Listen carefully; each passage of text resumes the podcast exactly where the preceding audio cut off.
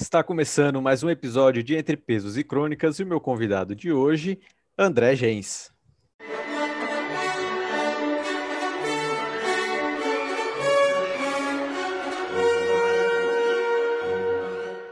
Bom, Gens, Fala, apesar galera. de tu já teres participado aí de um monte de episódios, eu quero que tu te apresentes de novo para o pessoal saber quem tu és.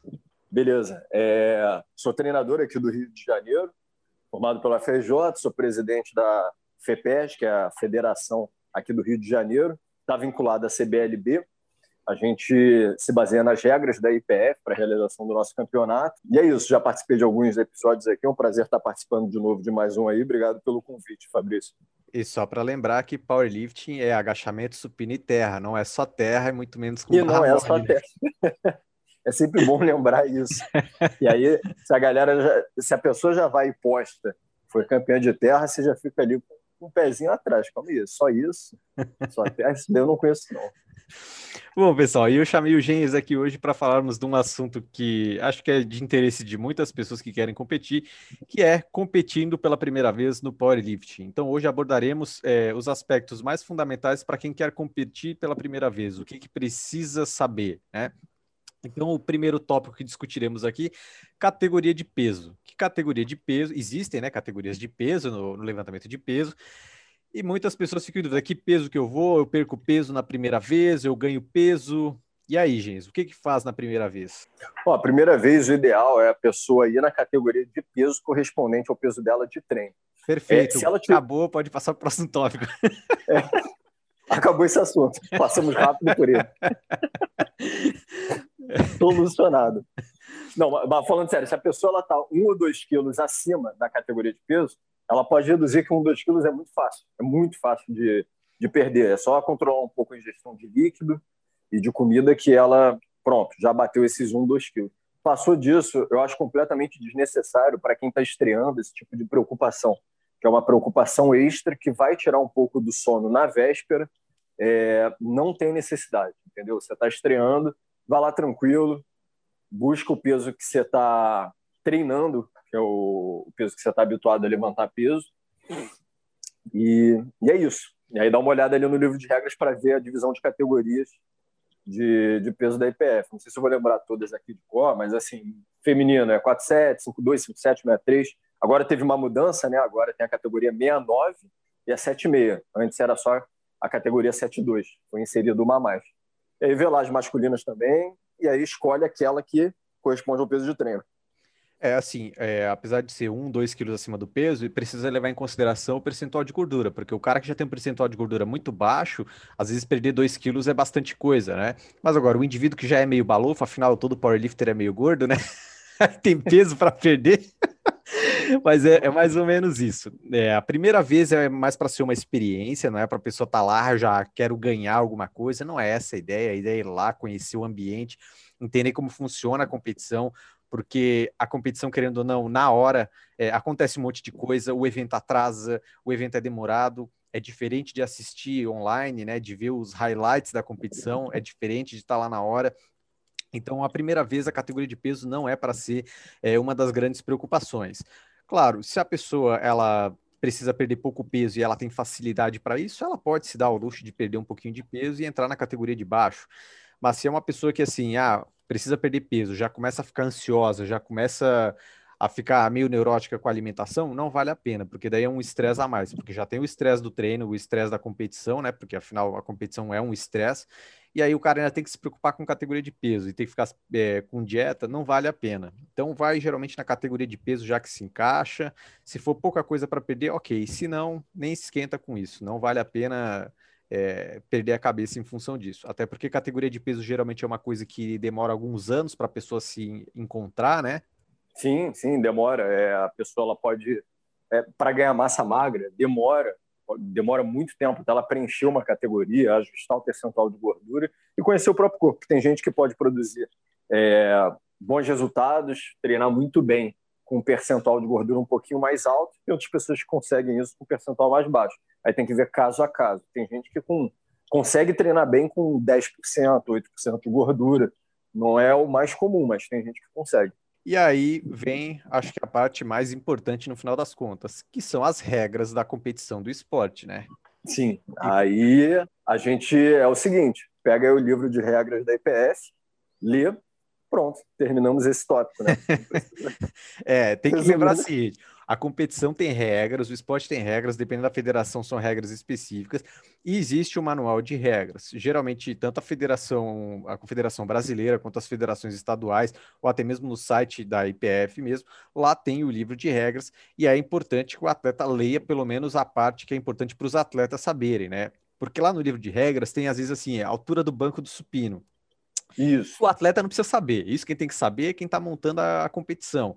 O atleta precisa saber quais são os comandos, é, como é que funciona a questão das pedidas. Essas são as coisas importantes. E eu queria que tu falasse brevemente dos tópicos mais importantes das regras para os atletas. Exato. A parte da diretoria técnica do livro de regras se ignora, realmente são aspectos técnicos que não tem necessidade, se bem que podem ajudar para o treino. Por exemplo, você saber que o banco tem que ter uma altura que varia de 42 a 45 centímetros, vai ajudar no seu treino você pode verificar se o seu banco está de acordo com as regras. Esses detalhes ajudam, mas não são necessários. O que o atleta precisa saber realmente, é, isso é imprescindível, né? É o que torna o movimento válido e o que torna o movimento inválido. Isso ele tem que ter uma noção. É, se tiver um treinador acompanhando, melhor ainda, mas ele tem que ter uma noção por conta própria. Então, no caso do agachamento, se não quebrar paralelo, ou seja, se o topo da coxa na inserção do quadril não estiver abaixo do topo do joelho, não quebrou paralela, não vai ser validado. O supino tem que ter pausa, o terra tem que ter lockout. Isso ele tem que saber. O que eu sempre falo para iniciante, que iniciante fica nervoso. Então, tá nervoso, não escuta nada. Quando a pessoa tá, tá muito nervosa ali na hora, ela vai perder um pouco da concentração, pode ficar meio avoada. O que, que eu sempre falo para memorizar, que é importante? É... No agachamento são dois comandos, que é o agacha e, e guarda. No supino são três comandos e no terra é um comando. Se a pessoa conseguir se lembrar do 2, 3, 1, isso facilita muito. Porque chega na hora do supino, ela não vai descer a barra logo de primeiro antes de escutar o primeiro comando. Entendeu? Esses erros de comando são muito comuns para iniciantes, estreantes. A parte de fazer o supino com pausa, é, de quebrar paralela no agachamento, fazer um terra com lockout, isso é mais resolvido durante o treino. A pessoa tem que estar tá treinando no modo correto. Não adianta chegar na hora assim, ah, eu treinei agacho alto todas as sessões, assim, 5 centímetros acima do ideal, vai chegar na hora eu vou conseguir agachar fundo. Não vai. Não vai mesmo, assim. E se conseguir, vai dar alguma cagada ali. Você tem que estar tá acostumado com o que você vai fazer apresentar no dia do campeonato. Então, assim, os comandos mais importantes o que, é, os detalhes da regra assim, mais, mais importantes para os iniciantes, para mim, são esses. É, o número de comandos que o árbitro vai pedir e alguns detalhes técnicos. assim Tem que ter a pausa no supino, a barra não pode retroceder. Então, ela está subindo, ela não pode descer de novo e subir de novo. Ela tem que ser numa linha reta, tem que subir direto para todos os três movimentos. E alguns outros detalhes. É, no, no supino tem o limite da pegada, não pode tirar o pé do chão, não pode tirar a cabeça do banco, o glúteo do banco. É isso. Geralmente, iniciante erra mais no supino. Tá? É bem comum, porque são três comandos e tem vários aspectos técnicos que podem validar. Ah, vamos falar de cada movimento é, separado, só para entender como é que funciona a ordem das coisas. Então, o atleta ele é chamado para a plataforma. Quando anuncia o nome dele, ele tem um tempo para entrar. Qual é esse tempo que ele tem para começar o movimento? Ah, perfeito. Aí vai, vai clarear mais para a galera que nunca competiu. Esse tempo para entrar na barra e realizar o movimento é de um minuto. Isso. Então Tem a hora um minuto para começar o movimento. Isso. Então a pessoa é chamada, a barra está pronta. A hora que a barra estiver pronta, a pessoa é chamada. Ela tem um minuto para começar o movimento. Então, começando no agachamento, a pessoa entra, ela pode se posicionar embaixo da barra, ela tira a barra do rack, dá o passo para trás, ela precisa estar estável com a barra, aí o árbitro dá o comando para que ela possa iniciar o movimento, certo? Certo. Aí a pessoa agacha, tem que bater a amplitude, ela sobe. Depois que ela sobe, ela já pode sair guardando a barra ou tem algum outro comando? Tem o comando de guarda do árbitro central. Exatamente, são dois comandos. Então tem o comando para poder começar a descer o movimento e o comando do re-hack, que é para poder botar a barra no hack de volta. Isso é importante saber. Eu já tive atleta que estava estreando, ele tirou a barra do hack, já começou a agachar, já invalidou o movimento. Tem que esperar o comando do árbitro. E ele vai, invalidou o segundo movimento porque ele não esperou o árbitro dizer para guardar. Aí ele esperou ele esperou o primeiro comando, mas não esperou o segundo. Então tem que esperar o comando do árbitro, senão invalida o movimento. Não importa se o movimento tiver sido feito, tem que esperar o comando do árbitro. Depois que guardou a barra, legal, sai da plataforma, volta lá para trás. No supino, mesma coisa. A hora que a barra estiver pronta e o, a mesa do supino estiver pronta, um minuto para entrar. Tirou a barra do rack, se posiciona, espera o comando do árbitro para poder descer a barra, desce a barra até o peito, tem que fazer uma pausa, o árbitro dá o comando para poder subir. Quando o árbitro der o comando para poder subir, empurra a barra. Depois que tiver com os cotovelos estendidos, o árbitro dá um comando para guardar a barra. Aí pode guardar a barra. Então, no supino são três comandos e tem que esperar todos. Se não esperar, o movimento é invalidado. Aí, depois que a pessoa guardar a barra, sai do banco e vai comemorar se tiver feito o um movimento, né? E no terra, que é o mais simples. Ou vai chorar, né? Depende. Já tá deixando os estreantes ansiosos aqui no podcast. É, acontece, né? Às Sim, vezes, é. Às é, vezes não dá certo, vai lá se lamentar e é, corrige no próximo. Isso acontece, gente.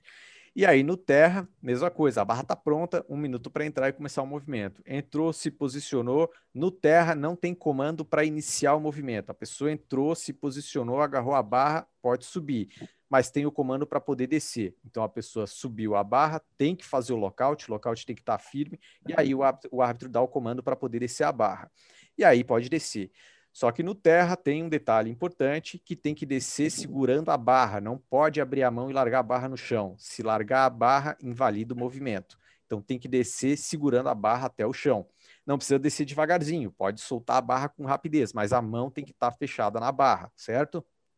Isso. Isso. E aí depois pode sair da plataforma, e aí já é a última disciplina da competição, e fechou em relação aos movimentos. Agora, isso, gente... isso, perfeito. A descrição que você deu é boa para quem nunca competiu entender como é que é a dinâmica do, do campeonato. Eu iria só complementar com o seguinte: é, quem dá os comandos é sempre o, o árbitro central e ele também tem um comando visual. No caso do supino, um pouco complicado, né? Você não vai conseguir ver a mão dele, mas no agachamento no terra é gritante, que ele faz um movimento, um gesto de abaixar a mão quando ele fala o da gacha no na primeira disciplina e quando chega o terra ele fala desce, ele também faz o gesto. Isso ajuda, que às vezes a pessoa, ela por nervosismo não está escutando bem, mas ela vai ter o recurso visual. Supino não tem jeito, tem que estar tá com o ouvido bem atento. É, com, completando também qual o intervalo entre cada uma das pedidas. É, isso varia de acordo com o tamanho do round e a agilidade dos anilheiros. Eu diria que, em média, para quem está estreando, coloca aí pelo menos uns 10 minutos de intervalo entre as pedidas supondo que o round tenha mais ou menos, é, ele pode ter oito, normalmente, vamos colocar aí oito, dez atletas por round. Então vai dar mais ou menos esse intervalo, se considerar um minuto por atleta. Aí depende da agilidade do, dos anilheiros. É, isso que o Gê está um falando mais. é assim: eu fiz a primeira pedida, qual é o tempo que eu levo para ir para a segunda pedida? Só que isso varia isso. muito, porque, como ele disse, depende da agilidade dos anilheiros, da organização e também do número de atletas. Então, isso é uma variável que não tem uma regra geral. Geralmente Isso. as baterias tentam ter pelo menos 10 atletas, né? Mas campeonatos estaduais muitas vezes acontece de ter pouquíssimos atletas, então pode acabar sendo mais rápido. Agora, o que é importante saber é a hora, o, o tempo para fazer uma nova pedida. Isso é, se eu abrir o agachamento com 100 quilos, eu preciso é, dizer qual seria a, segunda, a carga da minha segunda pedida. Eu tenho que ir lá na mesa e dizer, ou o meu treinador. Isso. E existe um tempo para dizer qual é essa pedida. Quanto é esse tempo, gente? Um minuto um minuto. Se em um minuto eu não disser qual é a minha próxima carga, ela só é aumentada em 2,5 kg, que é o mínimo que pode aumentar. Se eu tiver feito a, o movimento, se eu tiver invalidado o movimento, eles repetem a carga automaticamente. Então, se eu perdesse um minuto, eu perco a chance de ter aumentado mais carga, porque eles só aumentarão 2,5 kg. Então, saiu da plataforma, o ideal é ir direto na mesa e dizer qual é a carga da próxima pedida, certo? Isso, exato e isso serve para os três movimentos. Daí é igual. Eu fechei o, o, agachamento, a primeira pedida, eu já vou na mesa, já digo qual é a minha segunda pedida. Na minha segunda pedida, a hora que eu fizer o movimento, já saio da plataforma, vou até a mesa do, do, da organização e digo qual é a minha terceira pedida. Não pode esquecer disso. Na primeira vez que eu competi como treinador no powerlifting, eu esqueci esse tempo na, da segunda para terceira pedida de uma atleta minha, e aí eles acabaram aumentando só 2,5 kg. Então foi uma falha técnica minha. Tem um minuto para aumentar a carga eles não arregam. Se passar de um minuto, chegares lá e quiser mudar, ah, eu esqueci, não adianta, eles não mudam. Então não pode perder esse tempo também, certo? Exato. Esse tempo, esse intervalo é essencial para o andamento da competição. Tem uma lógica por trás disso, então tem que ser respeitado. Falando um pouquinho ainda de, de regras, que não são as regras exatamente, mas é como funciona o curso da competição em si, porque tem pesagem, tem a questão dos equipamentos, que nós conversaremos daqui a pouco, porque tem que checar esses equipamentos, aí tem a competição. Tenta resumir um pouquinho como é que é a ordem desses eventos. É, então, vamos lá. É, o primeiro, quando você chega no lugar, parece besteira, mas, mas o primeiro, quando a pessoa está indo competir, de estreante, eu recomendo ver com antecedência é, como se chega no local, já aconteceu da galera se perder para chegar, chegar no lugar, aí chamou é, chamou o Uber, mas assim, Uber, eu não sei aí, mas pelo menos aqui no Rio de Janeiro tem uns que eles não sabem, sabem nada de caminho assim. Então colocou um lugar ali meio diferente, o cara vai dar 200 voltas e não vai chegar. E aí a pessoa vai ficando mais nervosa. Então primeiro checa direitinho como é que chega no local, no local chegou no local, tem uma ordem que vai ter que ser é, preenchida para você conseguir é, se regularizar ali, digamos assim, se inscrever. Vamos lá. Primeiro, você vai na mesa, pede a ficha de inscrição. Você vai assinar e dizer, ó, você já tinha se inscrito pela internet, que as inscrições são, são feitas via e-mail. Mas aí você chega lá e fala, bom, estou aqui, estou presente, cadê meu papel, ficha de inscrição, coloca a tua assinatura. Depois você vai ter que fazer o seguinte, você vai ter que se pesar e para vistoria. A pesagem é, vai ter um árbitro oficial te acompanhando, se você for homem, um árbitro, um, um árbitro homem, é, se for mulher, tem que ser uma árbitra mulher obrigatoriamente. Você vai lá, faz a pesagem, vai ter um número, o, o número exato do teu peso. O árbitro que assina no papel, não é para você assinar, ele tem que assinar, ele tem que rubricar. E aí, depois disso, você tem que vistoriar o equipamento. Então é basicamente isso: é inscrição, vistoria e, e pesagem. Tá. Esses são os passos um essenciais. detalhe importante: tudo isso tem hora marcada, tanto a pesagem quanto a vistoria. Então também tem que ficar atento a quais são esses horários. Quando são campeonatos estaduais, às vezes eles aliviam um pouco essa questão de horário, e às vezes são dois horários de pesagem, porque a competição às vezes dura o dia inteiro, mas é importante ficar atento. Qual é o horário de pesagem da minha categoria? Se é 8 horas da manhã, eu tenho que estar 8 horas da manhã lá no lugar para me pesar. Qual é o horário da vistoria? Ah, é 10 horas. Então se pesa e já fica pronto para fazer a vistoria, porque essas coisas têm horário. Se perder o horário, pode acabar sendo desclassificado, né? Exatamente. É, o horário da pesagem é o mesmo horário para vistoria. Então, depois que você pesar, você vai lá, faz a vistoria. A vistoria, qual é o papel dela? É só verificar os equipamentos que você está apresentando, levou no dia, porque tem. É, bom, isso daí a gente vai falar um pouquinho, especificar da parte de, de equipamentos, mas é mais em relação a vestimento. O que, que você vai usar para competir? Isso que você tem que chegar lá e apresentar. A pesagem já expliquei, vistoria, depois tem a regulagem. A regulagem gera uma certa confusão, porque a pessoa chega ali perdida, aí ela fica esperando da organização o, a condução na questão da regulagem. Regulagem é qual é a altura do suporte do agachamento e se a pessoa é baixa, tem que ter uma altura específica. No supino, tem aquela trava de segurança. Isso gera uma confusão. Pelo seguinte, a regulagem não é obrigação da organização ver para o atleta. A regulagem é o treinador que vê.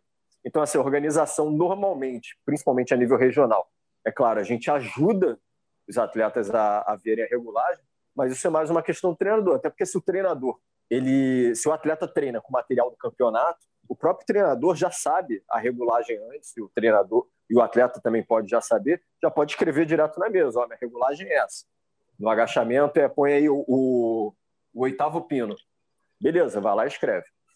É, essa é, a parte, é uma parte que gera bastante confusão. O pessoal normalmente esquece regulagem. Todo campeonato tem sempre um atrasado que esquece de, de tirar regulagem. Então é isso, o andamento do campeonato é esse. Chegou para pesar oito horas, faz sua pesagem, apresenta, apresenta o material e aí tira a regulagem do agachamento do supino. E agora falaremos dos equipamentos. Por que, que tem a vistoria dos equipamentos? Porque os equipamentos que são homologados pela IPF é, em nível mundial são pouquíssimas marcas que, que, são homologadas. Mas a nível regional ou até mesmo é, nacional, eles permitem a utilização de outros equipamentos. Só que precisa passar por essa vistoria justamente para saber se o equipamento está é, de acordo com as regras, né? Porque afinal tem gente que vai com uma joelheira lá que parece uma faixa de joelho, tem gente que vai com um macaquinho que parece equipado. Como é que funciona tudo isso? O que que quais são os equipamentos que precisa para competir? Quais são os equipamentos que não podem? Comenta isso, gente. Ó, obrigatório para competir. Precisa ter o singlet. É, singlet é, é o macaquinho. Isso. É, aquele macaquinho bem sexy. Tem que ter para competir, óbvio. E na IPF é, foi uma mudança da, da regra recente. É, é obrigatório agora o uso de camisa de manga em todos os movimentos. Isso era uma discussão da regra, porque assim, as mulheres tinham que usar camisa de manga simples, é, os homens tinham liberdade, por exemplo, no terra de não usar.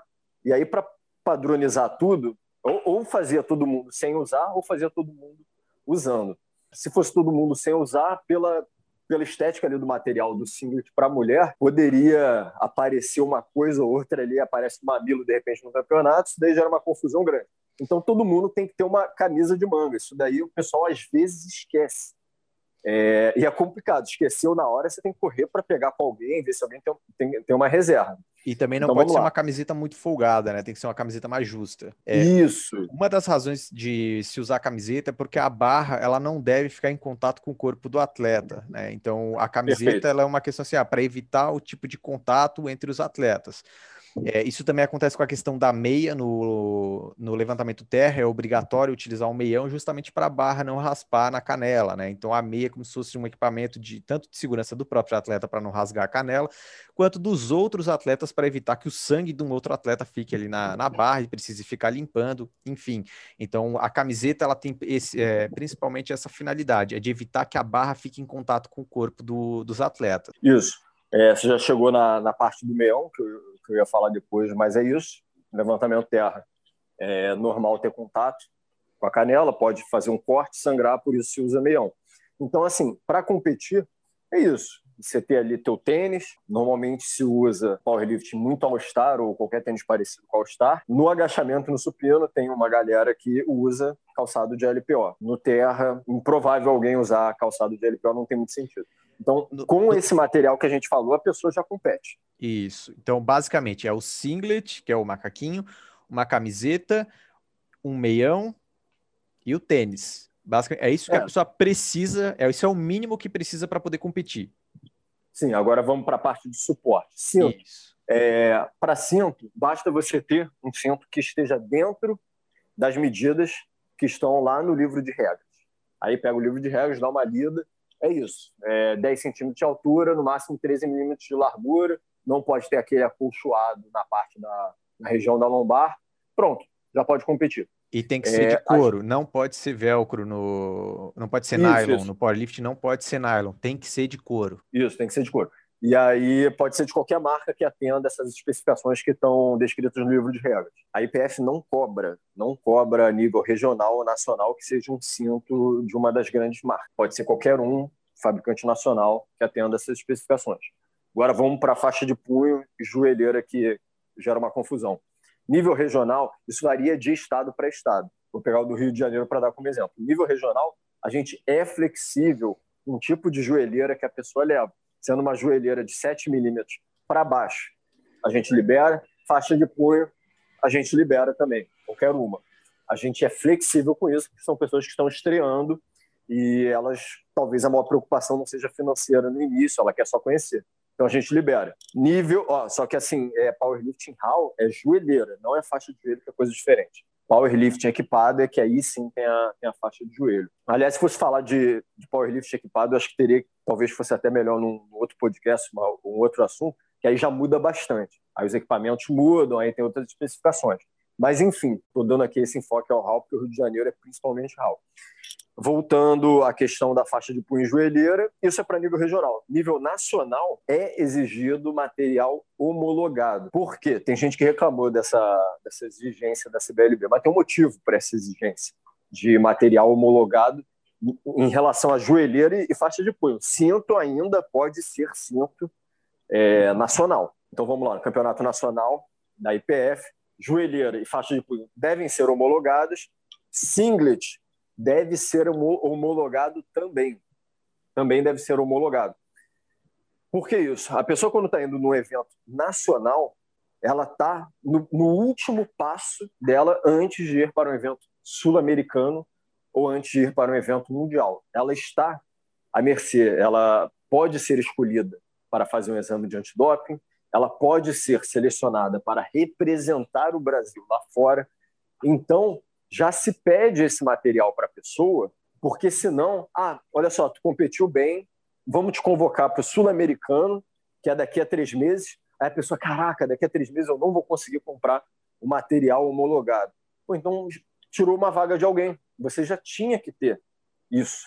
Você já tinha que ter esse material homologado. Você está indo para o mais alto estágio de competição é, a nível nacional. Por isso que é cobrado, entendeu? E aí vai, ah, mas é caro, mas isso é tudo, todo esporte é caro. Todo esporte tem um custo. Se, pô, você que você já correu bastante, né, Fabrício? É, ainda corre.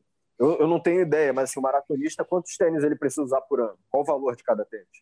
É uma cara, grana, depende, né? É, depende do tênis, assim, mas geralmente quem, quem compete a nível competitivo mesmo, o cara tem, é, faz rodagem de tênis, né? Então ele tem, tipo, uns cinco pares de tênis, onde ele fica revezando para fazer tipos de treinos diferentes. É, cinco pares provavelmente dura o quê? Um ano e meio? cada um nessa rotação? Sei, é, coloca aí. É que depende muito do tênis, né? Tem tênis que dura aí, tipo, uns 300 quilômetros, mas aí é tênis muito de, de tiro mesmo. E hoje já tem tênis aí que duram, em média, 800, 900 quilômetros também. É, então, mas tudo. Bom, vai ter algum custo, só de serem cinco tênis de qualidade, né? Então, assim, todo esporte tem um custo e as pessoas precisam entender isso. Às vezes tem esse tipo de reclamação no Power, pô, mas vou ter que pagar um, uma grana num singlet, numa faixa de punho, mas esse material não estraga, não estraga, entendeu? Singlet não estraga, faixa de punho. Eu conheço gente que tem há 5, 6 anos, é a mesma, joelheira. Idem, cinto então, pô, cinto comprou um, esquece, 10, 15 anos ou mais e, e não vai estragar, parada de couro. Quer dizer, tem maluco para tudo, né? De repente o cara dá até um jeito de estragar o, o material, não sei como, mas é, é muito duradouro. É o equivalente do, digamos, do, do kimono ali do judô. Cada um tem que ter o seu. É, no geral, assim, quando a pessoa for competir pela primeira vez no, no nível estadual, é, ela compra um equipamento mais baratinho, que é porque ela está conhecendo o esporte. Porque não faz sentido ir lá, eu quero comprar uma joelheira da SBD a primeira vez. A joelheira da SBD aí é no mínimo 400 reais, né? Ah, mais um cinto e não sei o que. Ah, um cinto top aí também, pelo menos uns 400 reais. Ah, uma... É, hoje com dólar alto até, né? Tá... É, então assim... lá para cima para competir a primeira vez no nível estadual, compra um equipamento mais simples que se encaixe dentro da, da regulamentação. Gostou de competir? Legal. Quer competir mais? Aí agora começa a ver a questão de um equipamento mais específico, um equipamento melhor, que seja um equipamento mais caro. E aí, com o tempo, vai comprando cada um, né? Não precisa comprar tudo de uma vez também. Porque o que importa, no final das contas, ainda é a pessoa fazer os movimentos. Não é o equipamento que faz a pessoa levantar a carga, né? É, exatamente. Bom, de equipamento, acho que é isso. Tem que conferir no, lá no, no livro de regras, daí para ver as especificações quando forem comprar um equipamento que não seja homologado, porque daí precisa ver se se encaixa na, na, na regulamentação, né? Qual é o tamanho do cinto, o tipo de material, enfim. É, como tem muitos fabricantes de cinto, aí precisa ver no regulamento e conferir com o fabricante se se encaixa. Em relação de equipamento, é isso. Não é obrigatório joelheira e nem faixa de punho, é, nem cinto é obrigatório mas são equipamentos que tendem a ter algum tipo de contribuição, mas não é obrigatório. Exato. Bom, e aí um outro tópico que começa a ficar mais importante. Vai sozinho ou vai acompanhado? Tem treinador ou não tem treinador? Como é que faz? É, sim. Bom, essa parte. É, a pessoa pode ir sozinha, não tem nenhum problema. É, ela pode treinar por conta própria e ir lá sozinha. Só que para um brasileiro, é obrigatório ter um treinador, é, vai ter que ter o CREF, colocar o CREF ali e tal. Para o nível regional, isso depende de cada federação, como é que cada uma vai fazer. É, aqui no Rio, por exemplo, a gente também está exigindo. O treinador não precisa estar ali presencialmente, mas tem que ter alguém responsável apenas pela pessoa. Então, é isso. Em termos de responsabilidade, tem que ter um, um treinador. Se a pessoa não tem treinador, ela entra em contato com algum dos treinadores da, do, da federação, do estado no qual ela vai competir, e aí pede se não para entrar na equipe, pelo menos para o cara se responsabilizar por ela, que um responsável tem que ter. Isso sobre o aspecto formal da competição. Agora, do aspecto prático. Calma é... aí, mas antes no, no, formal, porque tem algumas federações estaduais que estão é, exigindo é, fazer parte de uma equipe, né? Não pode mais ir como atleta avulso também. Então, mesmo que ah, eu já não tenha treinador ou tenha treinador, ainda assim precisa fazer parte de uma equipe que esteja é, cadastrada no estado, né? Isso, aí varia de, de, de estado para estado. É, a parte também de exigir CREF também vai variar de estado para estado. Agora, então, na nível nacional, obrigatório. Isso. Então, daí, assim, vai competir a primeira vez. Ah, não conheço ninguém. É, começa a seguir a página da federação do estado, o que quer que seja, começa a ver as equipes, tenta conversar com algum líder de equipe ou outros atletas, porque se for obrigatório fazer parte de uma, de uma equipe, tu precisas ter te inscrito com a, com a equipe, né? Então tem que ter entrado em contato com esse pessoal. E aí, como varia de estado para estado, tem que ficar acompanhando a página da federação, apesar de que as páginas oficiais dificilmente são atualizadas com, com a forma como deveriam, né? Mas tem que tentar entrar em contato com alguém que já seja mais experiente para estar tá ciente disso, né? E aí a questão é, não formal, que é sobre ter alguém é, do lado lá na competição. Por que, que isso é importante ou por que, que isso não é importante, gente? Beleza. É, só complementando, Instagram Powerlifting Rio, já pode seguir segue lá a página da federação, ficar, ter acesso a algumas informações e temos um site também, é. E aí no nosso site tem ali recordes, é, resultados, entra lá e dá uma olhada. Vamos lá, ter acompanhamento com a vantagem agora na prática, de ter o acompanhamento. Não ficar perdida, não bater um desespero ali. É, quando a pessoa está indo para o primeiro campeonato, é normal ter algum tipo de ansiedade, então é bom ter alguém para trocar uma ideia, conversar, alguém para analisar a técnica dos movimentos. Se já tinha um treinador antes, aí facilita muito, né? Que ele já conhece tudo. Mas quando você vai aquecer, quem é que vai montar a barra para você? Vai ser você mesmo? Vai ter alguém ajudando? Por isso é importante fazer a importância de fazer parte de uma equipe. Se a pessoa tem um agachamento alto, digamos que a pessoa tem 1,90 de altura e agache pesado. É, porra, alguém vai ter que mexer na regulagem no aquecimento para ela, alguém vai ter que montar a barra para ela, ou ela vai montar tudo sozinha tendo uma equipe facilita, pelo menos uma pessoa só para dividir o trabalho, cada um vai botando de um lado de uma ponteira da barra os pesos, isso já ajuda muito. Aí está a importância de ter uma equipe. É para ver, para ajudar no aquecimento, para dizer, desce um, ó, a altura ali não está ideal, a pessoa comete um erro no tablado, a pessoa vai, o treinador vai lá e dá um toque, ó, você está muito afobado, sossega aí, tá tudo certo. Essa é a importância de ter uma equipe. É, o, o aspecto técnico. Isso, não, não, precisa necessariamente ser uma equipe, pode ser só o treinador, ou às vezes tu tens um amigo ali, né? Pô, eu não tenho treinador, mas eu trouxe um amigo para me ajudar em alguma coisa, para, sei lá, segurar minha bolsa, segurar minha comida, qualquer coisa que seja. Uma das coisas me que é um importante café. é, porque assim, uma das coisas importantes é que a pessoa tá indo lá para competir. Então ela já tem que entrar na plataforma, a pessoa já tá nervosa, ela já tá ali tentando fazer cargas máximas. A competição é demorada. No brasileiro, cada bateria demorava ali mais ou menos três horas, então é demorado pra caramba a competição. E aí, se a pessoa, além de estar tá preocupada com subir na plataforma, fazer a carga, ela ainda tem que se preocupar com o aquecimento. Como é que ela faz o aquecimento? Tem que se preocupar com que carga ela, ela pede a próxima pedida. Tem que se preocupar em avaliar o próprio movimento, porque ah, o movimento foi invalidado. Putz, será que foi de amplitude? Se foi amplitude, aí, o que, que faz? Aumenta a carga, não aumenta? Então, assim, o ideal quando a pessoa vai competir é que ela esteja apenas com a mentalidade de atleta. Bom, eu só preciso entrar na plataforma e fazer a carga. A pessoa que vai competir, o ideal é ela só ter essa preocupação. E aí é a importância de ter alguém ajudando, justamente para que uma outra pessoa cuide de todo o resto da competição. Como é que eu preciso aquecer? Bom, isso meu treinador me diz. Meu treinador bota a carga e diz: faz tantas repetições. Eu só executo. Quanto menos é, atribuições a pessoa que compete tiver, melhor. Então, a pessoa que vai competir, ela só tem que se preocupar em entrar na plataforma e fazer o movimento. Daí a importância de ter alguém ajudando, para alguém cuidar de todo o restante. Qual carga eu peço depois?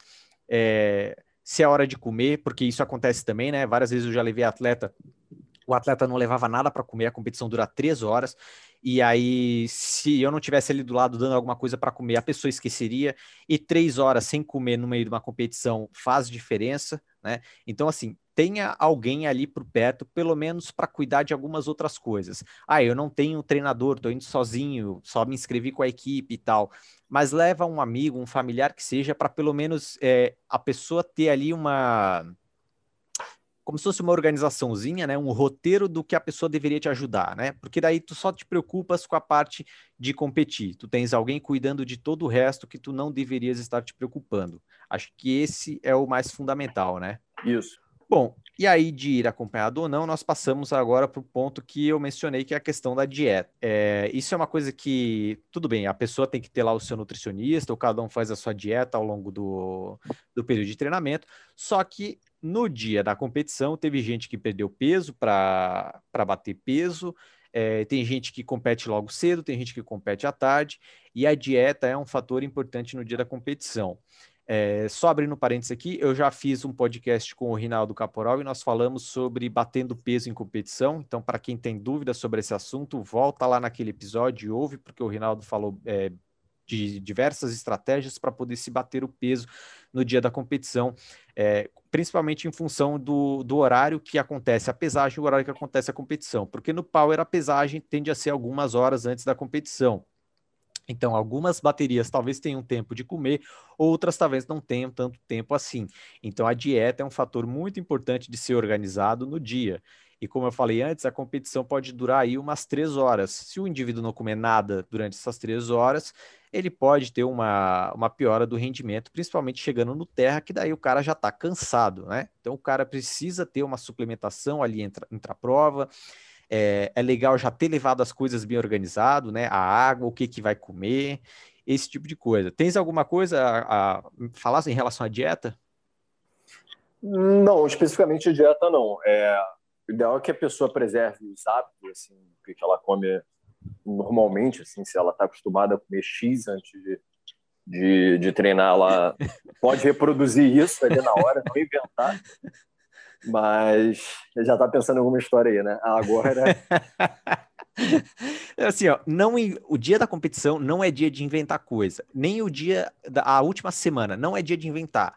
Ah, é, nunca comeu maçã, não, quero levar maçã para comer na competição. Não faz isso. Ah, eu como bolacha bono leva bolacha bono para comer. Não interessa, não inventa onda.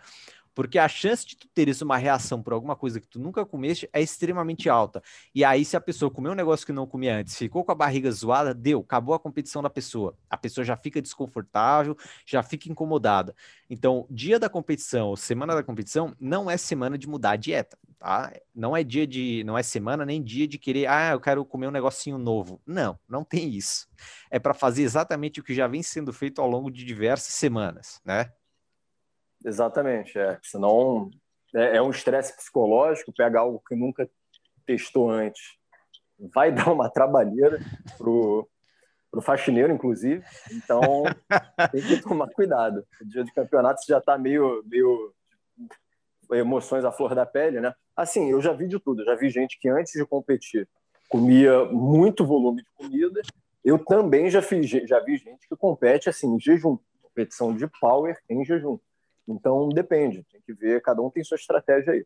Isso, isso é uma questão bastante individual, então a pessoa precisa, sei lá, ou arranjar um nutricionista, ou testa é, os anos antes da competição, e aí no dia da competição já sabe o que precisa ser feito, não é dia de inventar onda. E aí chegamos agora no último tópico para a questão de estreantes, que deve ser uma coisa que pega bastante, que é a questão da mentalidade, né? Discorra um pouco sobre a questão da mentalidade da competição. Bom, vamos lá. Para estreante, o que, que muda em relação a quem já está mais tempo no esporte? O modo que você vai abordar a, a competição. Para a primeira competição, não é interessante você se cobrar, se cobrar do mesmo modo que um atleta experiente. Para que você vai se cobrar de ter o melhor desempenho? Assim, vou acertar 9 em 9, não vou errar nada. Eu vou quebrar todos os meus recordes pessoais em todos os movimentos, sobrando ainda é, não é, não é para isso. Primeira competição é para conhecer. Então, só quando a pessoa já tira essa pressão da cabeça dela, ela já vai ter um rendimento melhor. Porque quem, quem aguenta situação de pressão grande é quem é mais experiente. Que o cara, quando vai para o Mundial, as pessoas não param para pensar nisso. Né? Mas quando o cara vai para o Mundial disputar uma medalha, o pódio, ele está tendo, além de todo o gasto psicológico e de tempo que ele gastou na preparação, ele está pagando uma passagem, ele está pagando um hotel, a brincadeira não está saindo de graça, a brincadeira dependendo do lugar que é, porque também nunca é mundial, tipo assim, ah, é aqui do lado, né? Realmente mundial é onde? É lá na Polônia, Bielorrússia. Então, assim, a pessoa vai gastar numa grana, uma grana aí na viagem, aí gasta, pô, vou pegar o melhor hotel para dormir bem, vai gastar 15 mil reais. Aí tem que alimentação, gasta mais grana. Então, assim, essas pessoas, elas estão habituadas a uma situação de maior pressão. Deixa isso para elas, entendeu? Agora, estreante, para que isso, entendeu? Vai lá para conhecer, vai lá para conhecer, ó, eu vou competir, eu não estou preocupado em ser o fodão, em ganhar de todo mundo, eu quero só, assim, você tem que buscar fazer o seu melhor, mas bu buscar fazer o seu melhor nem sempre vai significar ser o melhor do campeonato, entendeu? Tenta melhorar na competição, não é para chegar ali também assim, ah, quer saber? Vou fazer tudo errado também, vou agachar de costas pro árbitro, vou errar todos os comandos. Tem gente que é assim também, né? Que é para tirar a pressão, a pessoa vira um suicida ali, vai fazer tudo errado de sacanagem. Não é para fazer isso, é para chegar, é para fazer o máximo. Se estiver disputando alguma coisa, beleza, tenta ganhar. Mas tira essa pressão da cabeça. Pressão é algo meio difícil assim de explicar, né? Porque às vezes a eu, eu acho que é mais uma percepção interna da pessoa que às vezes o treinador nem cobra o atleta e o atleta se põe muita pressão, não sei porquê. Isso Sim, acontece é, também. Isso são coisa, questões individuais, né? Cada um é a forma como a pessoa lida com a vida também, a pessoa acaba reproduzindo isso na plataforma. Só que é muito do que o James falou. A primeira vez é para ser uma experiência, é para eu ver como é que é, como é que funciona uma competição. Porque é muito fácil ver assim, tá, é, alguém me contou como funciona, mas estar lá na hora vivenciando é bem diferente. Né? Tem todo o estresse, a competição atrasa, isso quase sempre acontece. É, às vezes acontece assim, ah, botaram uma carga errada na barra, tem que mudar.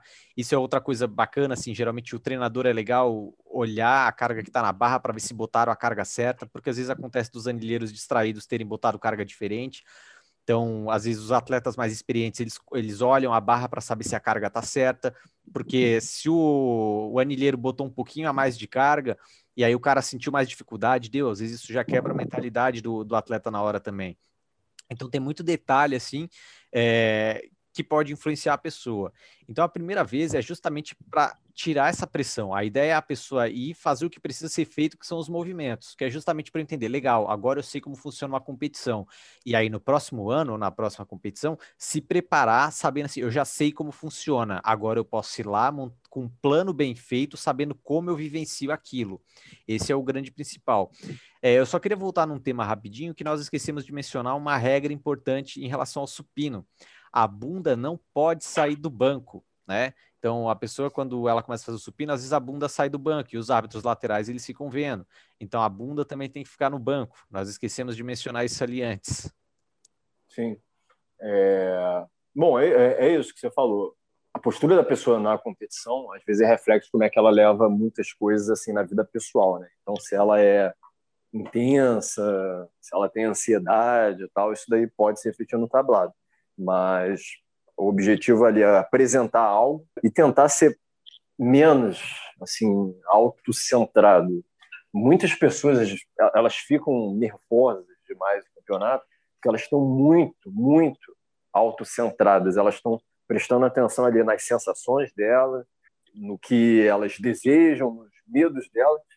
Isso acaba piorando a performance, né? É aí que a pessoa começa a errar comando, porque ela tá tão, ela tá olhando tanto para si mesma que ela se esquece que a ideia do campeonato não é a ideia de um treino. Quando você treina, você está treinando ali por conta própria. Só quando você está competindo, você está se apresentando. É uma diferença muito grande. Essa apresentação exige regras, exige protocolos. Então você tem que escutar um árbitro. Se você estiver naquela vibe, sabe aquela pessoa que põe o, o, põe o fone de ouvido, rock pesadão assim, porra, se dane o mundo, tô só na minha. Não, não é assim tu tem que prestar atenção no que está acontecendo, tem que dar pedida, tem que estar atento. E a maioria dos, dos iniciantes fica muito nervoso assim na, no primeiro campeonato e pensa: caraca, se eu fizer uma cagada ali, se eu pagar um micão, Pô, mas, mas ninguém tá olhando para você. Assim, claro, tem um pessoal Na verdade, tá, assistindo, tem, gente assistindo, né? e eu já vi Pô. muitos atletas que ficam nervosos justamente porque, assim, ó, cara, eu tô indo lá na frente, tá todo mundo parado esperando eu ver o movimento. Tem gente que se sente muito pressionada por isso. Só que isso também faz parte da competição. E isso é uma coisa que eu insisto muito, é que, assim, é, tem muitas, é, muitas pessoas que se preparam para competir e as pessoas dizem assim, ah, no meu treino eu estou levantando tal carga e tal carga. Só que lá na hora tá todo mundo assistindo. E às vezes é uma pessoa que é tímida e a pessoa esquece de ter que trabalhar essa mentalidade. Chega lá na hora, a pessoa assim, ó, putz, no treino a pessoa estava sempre super tranquila. Chegou no dia da competição, a pessoa estava super nervosa. E a pessoa assim, ai não, mas a competição é diferente, tem um monte de gente me olhando. Eu falei, pois é, mas tu já sabias que isso aconteceria. Ah, tinha que se, ter se preparado para isso. Então, preparar a mentalidade para competir também faz parte da preparação. É claro, quem vai competir pela primeira vez não sabe qual é a sensação, então não tem como se preparar muito. Mas é justamente o que nós estamos falando aqui: é tentar tirar é, esse monte de responsabilidade. A ideia é ir para ter a experiência, saber como funciona. É como se fosse café com leite, né? Você, ah, eu estou aqui só para ver como é que funciona. Né? E aí nas próximas começa a se preparar. Mas esse preparo mental de controlar o nervosismo também faz parte da preparação dos atletas, e isso tem que ser levado em consideração durante a preparação. Então, quem, ah, eu tenho vergonha de, sei lá, agachar na frente das outras pessoas. Pô, vai num dia no horário de pico e faz os movimentos no meio de todo mundo assistindo no, na sala de musculação. Que seja, encontra um jeito de poder trabalhar isso também. A mentalidade ela é fundamental. E não é mentalidade do tipo, tem que ir lá provar alguma coisa. Não, ninguém, ninguém, tá, ninguém tá se importando se tu tem que provar alguma coisa. Tu és estreante, né? Todo mundo dá risada de estreante porque todo mundo já teve no lugar de estreante. Então não é para ir lá querer, é, eu sou o bad boy, eu faço não sei o quê. Não, não, não é isso. É ir lá, assim, cara, eu fiz, eu dei o meu melhor, legal. Fiquei nervoso, mas precisa tentar controlar. A mentalidade do estreante tem que ser simplesmente entrar na plataforma e conseguir fazer os movimentos sem que o nervosismo atrapalhe. Esse é o principal para o estreante. Ao longo das competições, que a pessoa for ganhando experiência, obviamente ela precisará trabalhar melhor essa mentalidade, porque não adianta o cara competir 10 anos e os 10 anos o cara fica super nervoso na plataforma. Isso atrapalha o desempenho dele também, né? É, exatamente. A, a parada é essa. Não, porque, assim, vão ter pessoas assistindo, mas até o que eu quis dizer com ninguém tá, tá prestando atenção é se você fizer uma cagada épica ali, pode dar bombaute no agachamento. Ninguém vai lembrar de você no dia seguinte, porque você é estreante, entendeu? As pessoas lembram, ou lembram do bombaute do atleta que estava cotado para ganhar ouro. Isso daí elas vão lembrar. Que foi o Agora... Ray Williams, é, ele dele. o melhor é, agachador exemplo, do mundo e deu bombaute. É, isso daí tudo, pô, foi, foi um gerou muito comentário, né? Caraca, o Ray Williams deu bombaute. É óbvio que aí vai, todo mundo vai lembrar, porque o cara só ganha. No dia que não ganha e faz merda, Aí todo mundo presta atenção, aí critica, ou dá opinião, ah, devia ter feito isso, devia ter feito aquilo, mas para estreante não, assim, é, pode fazer algumas cagadas ali na hora que ninguém ninguém vai ficar prestando atenção, lembrando. É, é claro, também depende da cagada que tu vai fazer. Né? Que, não precisa tentar caprichar ali, fazer um... Não precisa tentar não entrar para a história, né? É, não tente entrar para a história das maiores cagadas do esporte, que aí talvez lembrem mesmo. Mas é isso, faz parte. Brasileiro, Campeonato Brasileiro, isso acontece muito, né? Que regionalmente a gente tem público, todos os estados têm público, acredito que São Paulo seja o que tem mais, é, mas não, às vezes não é um número tão alto. Agora, brasileiro, é, normalmente dá um número maior de, de pessoas assistindo e estão todos os outros atletas ali assistindo. Então, tem que ir se preparando para essa situação. No geral, acho que quanto pior o desafio que você encarar, é melhor. Que assim, se você compete num brasileiro, com várias pessoas assistindo, e com a gravação ali, com o stream ao vivo, depois tu vai competir o regional, fica mais fácil. Entendeu? Quem já competiu o mundial vai competir um brasileiro mais fácil. Então tem certo uma hierarquia assim, que com, com o tempo você vai se acostumando. É, algum nervosismo todo mundo sente, é, mesmo quando vai fazer a primeira pedida, atletas experientes, eles não estão nervosos, ansiosos. Mas dá um friozinho ali na barriga, tipo assim, quero fazer logo, quero saber como é que eu tô. Então é normal essa sensação. Bom, acho que eh, o principal em relação aos estreantes é isso. É legal mencionar que existe uma, é uma classificação para estreantes, né? Porque é uma forma do estreante ter a oportunidade de ganhar alguma coisa. Isso é uma coisa bacana no Power, né? Então, porque o número de atletas geralmente ele é um pouco pequeno. Então é muito difícil assim, a pessoa que está começando agora querer ganhar alguma coisa com atletas que às vezes já estão aí 10 anos no, no campeonato, no, no cenário nacional, até mesmo mundial. Então os estreantes eles têm uma uma classificação entre eles, então é uma oportunidade, pô, mesmo estreante, eu estou competindo com outros estreantes, as pessoas que estão tendo a, a experiência pela primeira vez, assim como eu. Isso é uma coisa legal, então todos os estados têm o estreante, obviamente o estreante só pode competir uma vez, né? Porque tu só és estreante uma vez. E no nacional tem o Novos, eu não sei se mudou, porque estava uma discussão que queriam mudar, né? O Novos é parecido com o estreante, só que o Novos era tipo, se eu nunca peguei um, um pódio. pódio no Novos, eu posso continuar competindo no Novos. O dia que eu pegar um pódio no Novos, eu só posso ir direto para o Open. O Open é a selva, né? Ou a categoria geral. O Novos ele serviria também para dar oportunidade a atletas menos experientes. Tens algum comentário a fazer em relação a isso? Não, é exatamente. É exatamente isso que você falou. Você descreveu bem. A Novos é para quem não pegou o pódio. E aí, o principal, é claro, tá indo numa competição conversa com outros atletas, conversa com outros treinadores, passa a conhecer o pessoal. É, às vezes terão treinadores experientes ou atletas experientes que eles podem te dar alguma ajuda, né? Então, se tu está sozinho, principalmente, às vezes tem um outro treinador que ele vê tu fazendo alguma coisa, ele pode ali te dar um toque. Esteja aberto a esse pessoal, porque afinal é a porta de entrada para o esporte, né? Para tu começares a ter mais contato com, com o pessoal. É, e não perca a oportunidade de conhecer o pessoal, porque às vezes tu pode conhecer pessoas incríveis no esporte, né? Tem gente que eu conheci no Campeonato Brasileiro, tenho contato até hoje. Então, assim, insira-se no meio. Tu estás lá como estreante, legal, mas conhece o pessoal, isso é parte da experiência, né? Troca experiência, pergunta de onde é que o pessoal é, tenta fazer esse network, né? Faz essa conexão com as pessoas para tu continuares inserido no meio e aí poder ir aprendendo cada vez mais. Até porque tu, como estreante, certamente tem muito mais a aprender do que o atleta que já está há 10 anos lá. E esse atleta com 10 anos de competição nas costas, ele pode te ensinar muita coisa. Então procura se aproximar das pessoas para poder aprender um pouco da experiência delas. É isso, perfeito.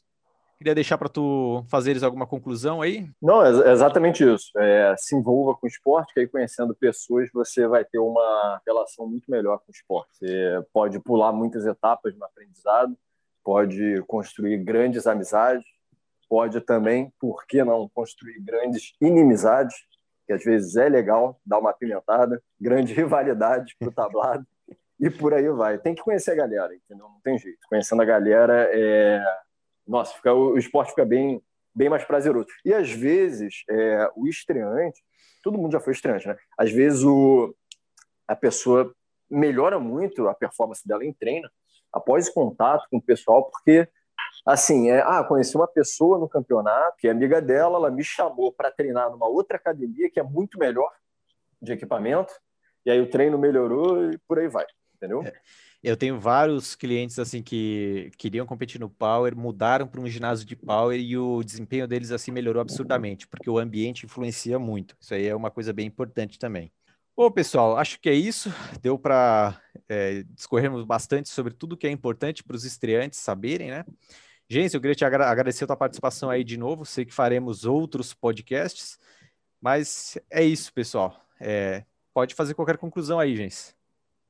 Eu que agradeço aí o convite e estamos juntos aí para os próximos. Bom, então é isso, pessoal. Abraço e até o próximo episódio. Valeu. Valeu.